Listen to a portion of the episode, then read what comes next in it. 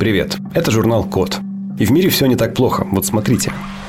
Компания Virgin, которая принадлежит Ричарду Брэнсону, миллиардеру, представила свою новую версию, новое поколение своих космических кораблей. Называется он VSS Imagine. Это будет туристический космический корабль, это уже третья попытка Virgin сделать космический корабль, на котором могут летать люди. Предыдущее поколение, Unity, кажется, называлось, не смогло полетать в прошлом году, там как-то остановили испытания. Но вот начнут в этом году возобновлять испытания Unity и также планируют запустить э, также Imagine. Ну что, ну это похоже на самолет, просто он специально сделан для того, чтобы летать в космос. И, по идее, он должен не взлетать с Земли, а он должен взлетать уже как бы с базы, которая поднимает его в воздух. На самом деле с космическими кораблями в основном проблема не в том, чтобы они летали в космосе, потому что чем дальше от Земли, тем легче летать. Типа гравитационная тяга Земли уменьшается, и летать в космосе, в общем-то, довольно легко. Можно на очень маломощных двигателях с помощью очень небольшого количества топлива очень легко в космосе маневрировать. Ну, далеко ты, конечно, не улетишь на маленьких двигателях, но вот там где-то в космосе, в пределах планеты Земля перемещаться вполне даже ничего. А вот взлететь взлететь с Земли сложно, потому что ну, нужно много топлива, и чем больше тебе нужно топлива, тем тяжелее тебе взлетать.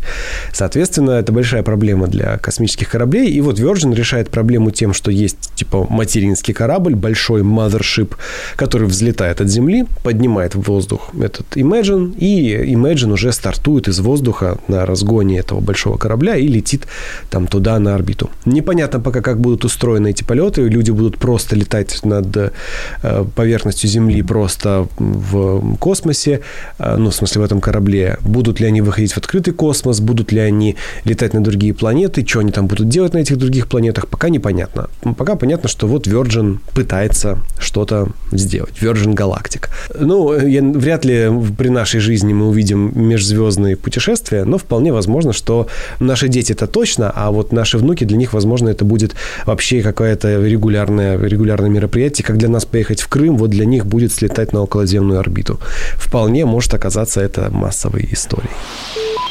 Новости медицины. Существует такое довольно редкое аутоиммунное заболевание – системный склероз, которое оно поражает кожу, сосуды, внутренние органы, и происходит то, что воспаляются мелкие сосуды, вокруг них начинает нарастать фиброзная ткань, кожа как бы костенеет. И, ну, в общем, это довольно редкое заболевание, но довольно опасное, злое и имеет очень серьезные последствия. Так вот, придумали нейросеть, которая способна на ранней стадии диагностировать это заболевание.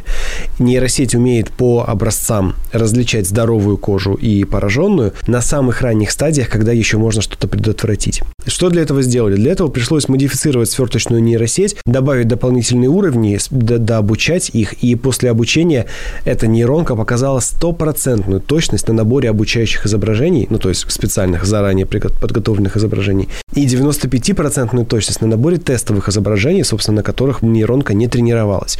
То есть ее реальная итоговая результативность 95%, что очень хорошо. Что интересно, работает нейронка не на сложнейших э, видеокартах, а на обычном процессоре, в обычном ноутбуке, там ему нужно 2,5 гигагерца. Так что эта технология может вполне э, развиваться, и дальше ее врачи могут использовать у себя, там, грубо говоря, телефоном с камерой подводят к образцам кожи, щелк, и нейроночка определяет, что там такое. Как бы кажется, что, ну, господи, сколько там людей с системным склерозом. Но дело в том, что чем лучше развивается эта технология, тем э, шире набор болезней, болезни, которые можно таким образом находить, диагностировать и предупреждать на ранней стадии. Самодиагностика становится возможной, диагностика на расстоянии становится возможной. Ну и в принципе, чем больше нейронки понимают, как выглядят здоровые и нездоровые ткани, тем нам же безопаснее, легче, и тем более это поможет людям, которые не имеют доступа к хорошей врачебной помощи вот типа прямо сейчас. Ой, вот это сейчас будет странная новость. Сделали веб-камеру в виде э, куска человеческой головы с глазом. Значит, камера называется iCam или iCam. И там, ну, в общем, это реально искусственный глаз который вас видит, и он покрыт куском искусственной кожи, оно умеет моргать и менять направление взгляда, следить за вами. Все это, ну, там, естественно, моторы стоят, всякие сервоприводы, чтобы ну, глаз направлять в нужном направлении. Все это управляется контроллером Arduino, а камера подключена к Raspberry Pi. Э, работает все это вместе как обычное периферийное устройство, то есть ты вешаешь себе на ноутбук кусок головы с глазом, и эта вот штука, значит, за тобой следит. Выглядит ужасно крипово, ужасно неестественно, не знаю, зачем ребята это сделали, но вот просто вот так. Новости инженерного дела. Создали колесо, которое может менять форму во время движения. Ну, что это значит? Есть э, колеса, они круглые, но круглыми колесами нельзя проехать в некоторых ситуациях. И вот придумали колесо-трансформер, которое может менять форму прямо во время езды. В зависимости от состояния дороги диаметр колеса варьируется от 46 до 80 сантиметров, то есть оно увеличивается или уменьшается. А, и прямо уже можно установить это колесо на джип, там, ну, на автомобиль, Принцип действия там похож на оригами. Такое сложное оригами из особых там полимеров и металлов, которое с помощью специальных двигателей меняет форму. То оно шире и, соответственно, меньше в диаметре, то оно более узкое и больше в диаметре. Ну, такое как бы сложилось, разложилось. Ну, реально как, как оригами. И, соответственно, и ты едешь на каком-нибудь там внедорожнике или на каком-нибудь военном танке, и у тебя там какое-нибудь, не знаю, тяжелое место для проезда, ты выше, дел, делаешь колесо выше, подвеску выше и проезжаешь. Или у тебя впереди какая-нибудь вязкая, зыбучая грязь, и тебе нужно, чтобы колесо было широкое, чтобы ты мог по этой грязи проехать. Ты делаешь колесо широким, и он, оно у тебя разъезжается. В принципе, прикольно, инженеры молодцы. Но, конечно же, это сейчас купят военные и будут делать свои крутые танчики на этих колесах. Ну и все. А вот очень полезное изобретение из 2021 года. Компания Cardlex изобрела стиральную машинку для беспроводных наушников. Идея в том, что, ну, понятно, наушники, которые вставляются вам в уши, вот эти затычки, они, понятно, что собирают воск, собирают серу, собирают там все, что угодно из ваших ушей.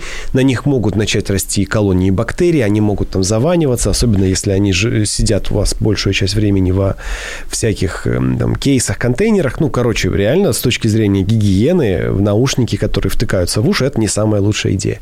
Но при этом протирать их э, раствором там каким-то каждый день никто не будет, и, ну, и мало, мало у кого есть этот нужный раствор в нужном количестве. Ну и вот придумали, значит, машинку, маленький барабан, внутри спонж, ну, то есть губка, которая пропитывается автоматически спиртом и, ну, или антибактериальным раствором. Кладешь туда наушники, нажимаешь на кнопку, оно вжух-вжух-вжух, вращается. Через несколько минут достаешь наушники, а они уже протерты и пропитались э, спиртом, чтобы быть полностью обеззараженными. По идее, спирт не должен перемыкать вот эти все контакты и портить наушники. То есть, по идее, эти, э, ну, такая обработка не должна наушники портить. Ну, посмотрим. Новости медицины из США создали наносенсор, который отслеживает связь между мозгом и телом. И его будут использовать для диагностики неврологических заболеваний. Значит, о чем речь? Сделали новый сенсор на основе ДНК, и он может отслеживать связь между мозгом и телом в реальном времени. Он находит специальный передатчик, специальный химический элемент, который передает нервное возбуждение от мозга к телу, то есть центральной нервной системы, и в этот момент он светится.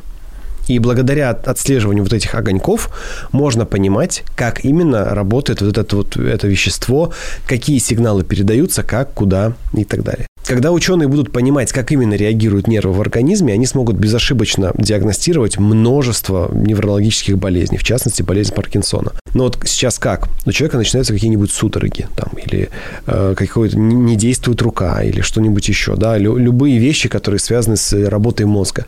Но ты же не можешь посмотреть, типа ты в кровь можешь заглянуть, там, на УЗИ можешь посмотреть, э, какую-нибудь э, электроэнцефалограмму ты можешь сделать, но ты не можешь посмотреть, работают ли у тебя нервы, как бы ты не можешь прозвонить э, током нервы, а даже если можешь их прозвонить, ты не можешь понять, где у тебя там прерывается сигнал, не прерывается, что вообще происходит в нервах. А вот эта штука поможет это сделать, то есть э, фактически мы получаем инструмент для визуализации работы нервной системы. Очень полезная история, если мы будем ее применять в медицине, наверняка мы сможем со временем найти лекарство, ну или, по крайней мере, мы лучше поймем механизм неврологических расстройств, а со временем, может быть, даже найдем лекарство от очень серьезных заболеваний. Сделали симулятор исследовательской лаборатории. На самом деле даже не симулятор, а специальных виртуальных инструментов набор. Значит, смотрите, когда сейчас у тебя, тебе нужно разработать новый какой-нибудь препарат или вакцину или что угодно, тебе на разработку этого работающего лекарства нужно ну, лет 12-15, бешеные деньги. И чтобы оптимизировать формулу и рецептуру, у химиков может уйти несколько месяцев. Да? Когда ищут вот эти вот нужные вещества, нужные э, там какие-то компоненты, нужные смеси. Это очень тяжелый процесс, и, к сожалению, сейчас по большей части этот процесс, ну, такой, типа, методом проб и ошибок. То есть ты строишь, ставишь гипотезу, тестируешь эту гипотезу, проверяешь там, и процедура довольно длинная и трудоемкая. И вот придумали, э, это в Техасе, в Южном методистском университете, придумали набор управляемых компьютером инструментов, которые могут имитировать химические реакции в лаборатории. И с помощью этих э, инструментов можно искать вещества для создания лекарств. Благодаря, например, этим веществам конкретно на фармакологическую оптимизацию лекарств может уходить не несколько месяцев, а несколько дней.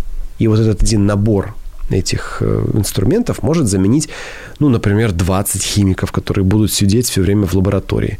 По, по сути, это означает, что если у тебя маленькая лаборатория, ты исследуешь какие-то не, там, небольшие проекты, у тебя нет большого количества денег, чтобы нанять огромный штат химиков, которые будут ходить с пробирками и, и плакать над центрифугами, ты можешь использовать этот виртуальный инструмент, и он тебе проделает, ну, грубо говоря, 80% черной грязной работы, которую не могли бы проделать твои химики за это время. И какие-то уже финальные гипотезы уже будут там доводить до ума, тестировать, опробировать уже настоящие живые люди. Вот такие дела. Новости жилищно-коммунального хозяйства напечатали графеновые аэрогели для очистки воды. Значит, в чем проблема? Графен – отличный материал, супер передовой, он, его страшно любят современные химики, айтишники и прочие.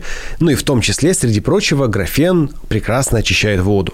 Он удаляет из воды тяжелые металлы, красители, растворители, всякую органику. Но использовать графен для очистки воды довольно невыгодно с точки зрения коммерции, потому что он дорогой. И вот придумали, чтобы, что можно взять этот графен, добавить к нему два особых полимера и на основании этих вот этой смеси печатать аэрогель, то есть сверхлегкую, сверхпроницаемую, суперпористую систему, и ее можно производить в промышленных масштабах, ну как пена, да, но только аэрогель. И вот эта вот вся конструкция прекрасно используется для очистки воды. То есть нас, мне кажется, в будущем ждут графеновые очистители воды прямо вот у нас под мойкой в раковинах, где у вас стоит краник с очищенной водой. И это будет прекрасно просто частью нашего обихода. Сейчас у нас там какие-нибудь угольные фильтры, всякие полимерные пенки. Ну а будут графеновые аэрогели, которые будут прекрасно доставать из воды все лишнее. Медицинские новости из России. Придумали компактные медицинские датчики. Датчики – это то, что считывает данные из тела. Их можно вживлять в организм, и их не нужно извлекать из организма для подзарядки. Достаточно взять специальный бесконтактный зарядник и поднести его к месту, где расположен этот самый имплант. И энергия по беспроводным каналам передается сквозь кожу и попадает, собственно, в зарядное устройство этого датчика. Так как извлечение датчика не нужно, Вон там можно спокойно все зарасти, инфекция не занесется. Ну, в общем, классно. А сам имплант размером несколько кубических сантиметров, он не нагревается при подзарядке, он не доставляет пациенту неудобств.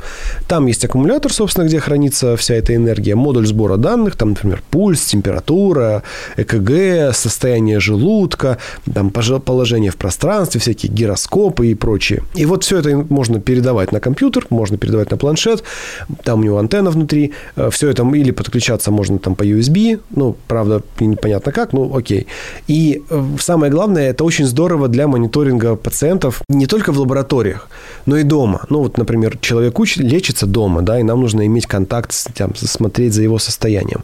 Прекрасно взяли и посмотрели, там, позвонили на датчик, а датчик заряжается. Человеку, там, не знаю, поставили куда-нибудь в стену, вмонтировали какую-нибудь зарядную большую панель, он к стенке подошел, постоял у стенки 3 минуты и зарядился.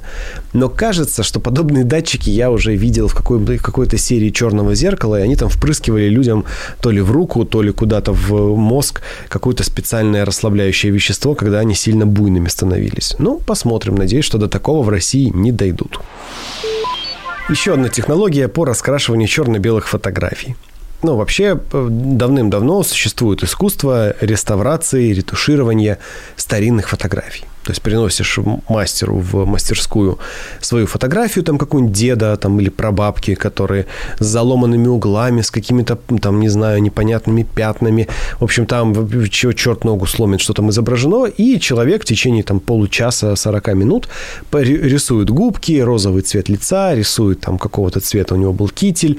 Ну, в общем, рисует фотографию так, как положено. Ну, и у этого есть плюс, что ты живой человек, он понимает, как должна выглядеть фотография. Если вам попался хороший мастер, это замечательно. Ну, а минус в том, что ты так не сможешь оцифровать все э, исторические фотографии, которые были когда-то черно-белыми. Ну, просто нельзя. Их там миллионы штук фотографий, и просто, ну, сколько ты не нанимай этих ретушеров, они восстановят какую-то малую только часть это, этого наследия.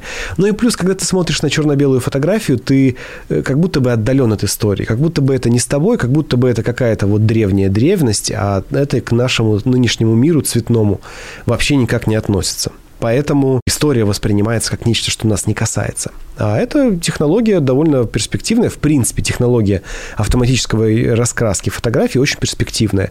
Ты обучаешь огромное количество, ну, обучаешь алгоритм на огромном количестве цветных и обесцвеченных фотографий. Алгоритм научается, что кожа такого цвета, травка такого цвета, там, костюмы такого-то цвета, асфальт такого цвета.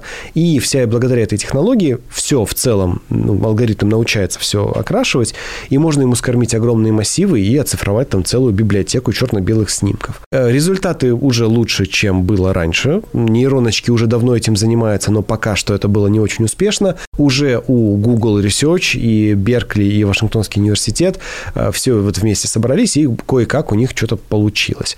Оно довольно жизнеспособно, довольно реалистично, но пока что, конечно же, видно, что это восстановленное ретро. Человек бы, конечно, ну, мастер хороший, справился бы с этим лучше.